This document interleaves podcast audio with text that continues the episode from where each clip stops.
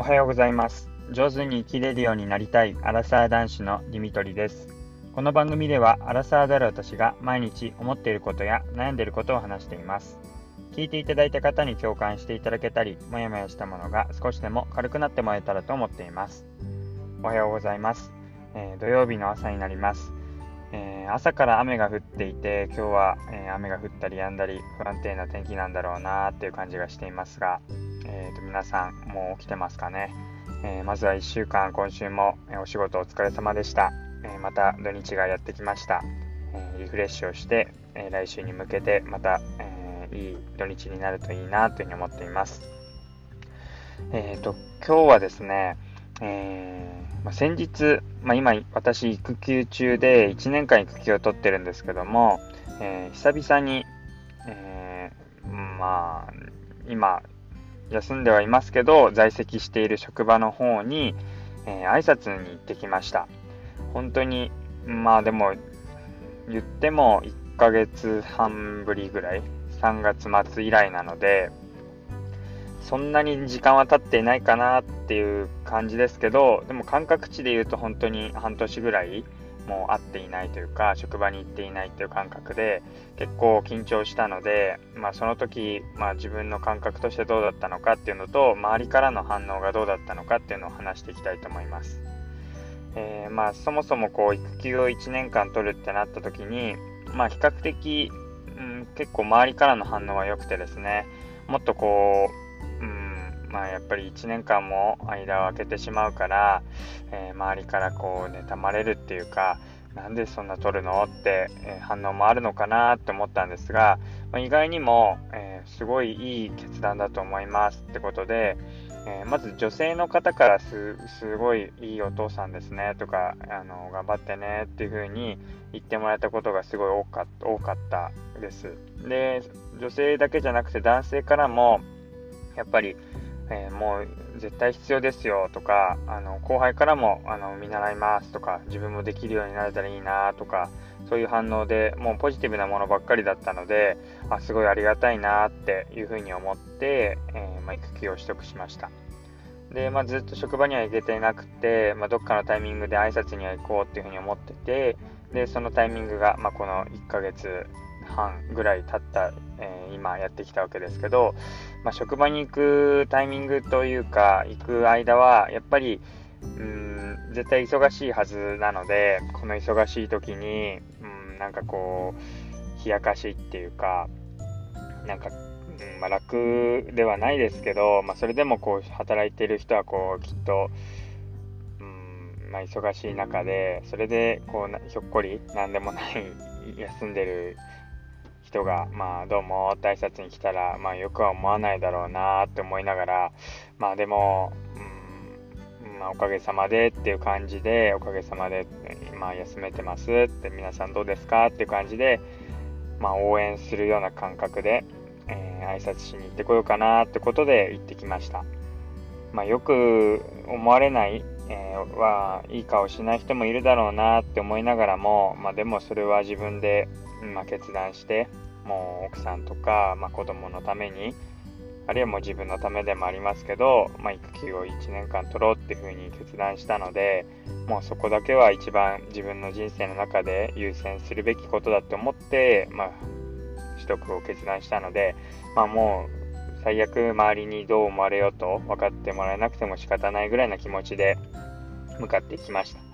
で、ただ蓋を開けてみたらですね、まあ、大歓迎を受けまして、もう自分でもびっくりしたんですけど、まあ、本当にいいイメージで自分が昨年こう仕事を収めて終えていたっていうのが、本当にこんなところまでも響いてくるんだなって自分でもびっくりしてしまいました。なんかこう、全然そんな、去年から言うと大したことなかったはずなのに、なんかこう美化されているみたいで、こう、なんか、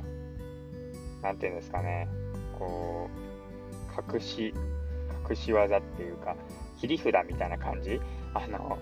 ああ、もう待ってましたみたいな、あの、うちの切り札が帰ってきたみたいな、なんかそんな感覚で、なんか迎え入れてくれるというか、もういつからでもいいよみたいな、明日から来るみたいな、そういう感じでこう迎え入れてくれて、こんな、なんか自分の職場ですけど、こんなあれあったかかったっけみたいな感じで、う、中にはこう、戻ってきてっていうか、まあ、挨拶しに行っただけですけど、もうびっくりして、なんか泣き出しちゃうような、嬉しくて、なんかもうすごいほっとしちゃいましたみたいなことを言って、なんか泣き出しちゃう後輩なんかもいて、まあ、それはもう明らかにちょっと大丈夫かなみたいな、普段そんなに辛いの？っていう感じですけど、まあ、でもそれぐらいこう、まあ、いい意味で、あの、ポジティブに、こう、よく迎え入れてくれて、で、まあ、どうもお世話になってますってことで、おかげさまで今、楽しく、まあ、まだまだ大変ですけど、あの、赤ちゃんの子育てできてますってことで、まあ、報告と、それから、まあ、また、あの、育休頑張りますっていう、そういう話をして戻ってきました。で、まあ行ってよかったなっていう部分と、あと本当になんか思った以上に後輩が喜んでいるっていうか、別に何したわけでもないんですけど、あの、聞いてくださいみたいな、こんなことあったんですよ、みたいな、でも頑張りますっていうような話を、結構何人もその後も LINE が来て、まあ、メッセージを送ってくれて、今日はありがとうございましたなんて大したことしてないですし、もともと去年もなんかすごいことしてたかっていうとそうでもないし、かつ、その当時、その時には本当にそこまでありがたがられてなかったっていうか、あの、なんか、なんだったら、その去年頑張ってて、なんかもっと見返りがあってもいいのにな、みたいな、もっと、こう、ディミトリさんのおかげで、みたいな感じが来てもいいのにな、ぐらいに思ってた節はあったんですけど、その当時、えー、まあ、昨年のそのタイミングでは特になく、まあ、逆にこう時間が経ってから、まあ、うん、よく言えばいなくなって、その人が亡くなってから、まあ、いなくなってからこう存在とかありがたみが分かるぐらいな感じになったのかなみたいな自分で言うのもなんですけど、まあ、そんな感じに受け取りました。で、まあ、ただこれって本当に、まあ、自分もなんとなくの印象っていうか思い出であるんですけど、まあ、いいイメージの人って、こう、いい方向にやっぱ美化されていくし、悪いイメージの人は悪い方向にこう、悪化していく、美化されるか悪化されるかっていうのが、まあ、すごいこう、うん、顕著っていうか、明らかだよなっていう感じがしています。イメージで思い返してみて、ああ、いい人だったなとか、ああ、お世話になったなって思ってると、時間が空けば空くほど、やっぱそういうイメージがどんどん大きくなってって、ああ、確かいい人だったよなって感じになるし、悪いイメージとか大変だったなとか嫌な人だなって思ってると、やっぱり時間が空けば空くほど苦手だなとか嫌だなって思いがどんどん増長されていくなっていう気がして、まあ、まさに1ヶ月ぐらいしか経ってなかったですけど、まあ、そういう状況が起きてたのかななんていうふうに思いました。あとはま後輩に、まあ、そんな泣かれるほどなんかそんな風に思われたっていうのは、まあ確かにこう、うんまあ、後輩のことを、まあ、多少なり思って仕事をしていたって部分もあるんですが、まあすごいですね、まあ、メンター制度っていうか、あの、あのその後輩とは面接を何回かして、こう、お互いにもっとどういう風になりたいのとか、えー、こういうことを頑張っていったらっていう風な、まあ、まあ、メンターとしてっていうか、ちょっと先輩、上から、何年か上の先輩からとして、なんかアドバイスをしたり、話を聞いていたってことが去年結構多かったので、まあ、そういう意味でこうどっかで心の支えっていう部分があったのかなっていうふうに思います。で、まあ、当時はそれほど感じてなかったのかもしれないですけど、まあ、いなくなってみてで久々に会ったらやっぱりそういう、うん、なんか助かってたなとか思いが、ちょっとは、思い出されたのかななんて思ったり。あと、まあ、メッセージの中であってすごい、あの、印象的だったのが、まあ、今、ディミトリさんいないんですけど、まあ、ディミトリさんだったら、こういう風にしてるかなってこう思い出しながら、あのもしディミトリさんだったらこうするかなってことを考えながら仕事してますって、こういつも、まあ、どれほどかわかんないですけど、まあ、ちょっと考えた時に自分の働いてる姿とか、まあなんかこうアドバイスしてる姿とかっていうのがきっと出てきてくれていて、で、なんかそういうので思い返して、え仕事頑張れます、頑張ってますっていうような話だったので、あすごいありがたいなって思って、なんかその頑張ってる当初、頑張ってる時、まあ、去年の中は、まあ、すごい大変で、まあ、自分自身もそうですし、その後輩も本当にもう、なんとかなんとか毎日過ごしている、生きているっていう感じで、もう感謝する暇もないし、なんか自分のこととか、まあ、先輩のこととか、えー、ありがたく思っている、なんかそういう暇っていうか、そういう時間もないのかなって、そういう余裕もない中で、まあ、ちょっとした時間が経ってからありがたかったかなとか、あ助かったなっていう思いとか、まあ、気づきっていうのが後からこう出てくるのかもしれないななんていうふうに思いました。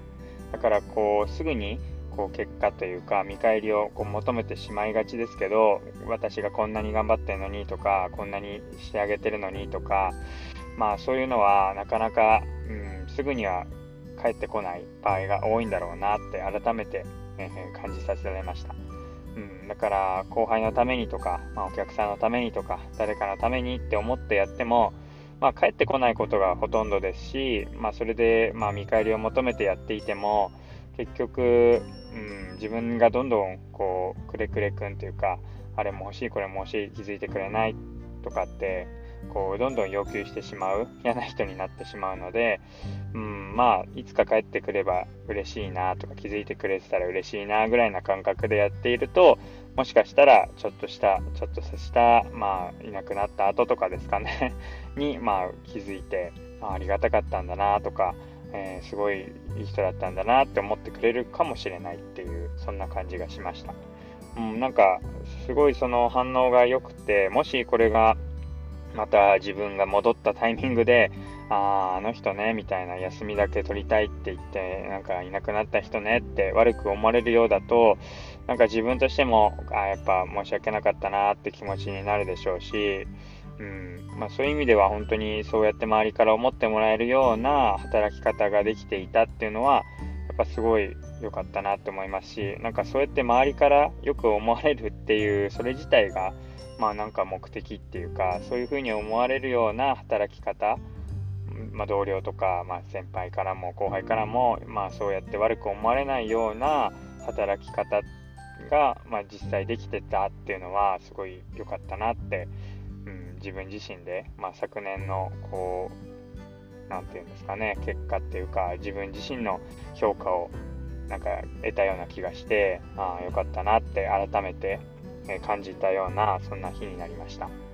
まあ、ただただ本当に差し入れというか応援しに行って挨拶しに行ったってくらいだったんですけど行ってよかったなって結果になりましたし、うん、なんかそうやって思ってもらえるような働きをしてよかったなって、まあ、昨年までの自分の頑張りが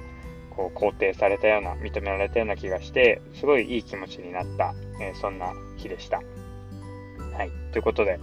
えー、今日はえー、久々に職場に行って挨拶をしたその時の、え、自分の気持ち周りからの反応っていうのを話していきました。最後まで聞いていただいてありがとうございます。またお会いしましょう。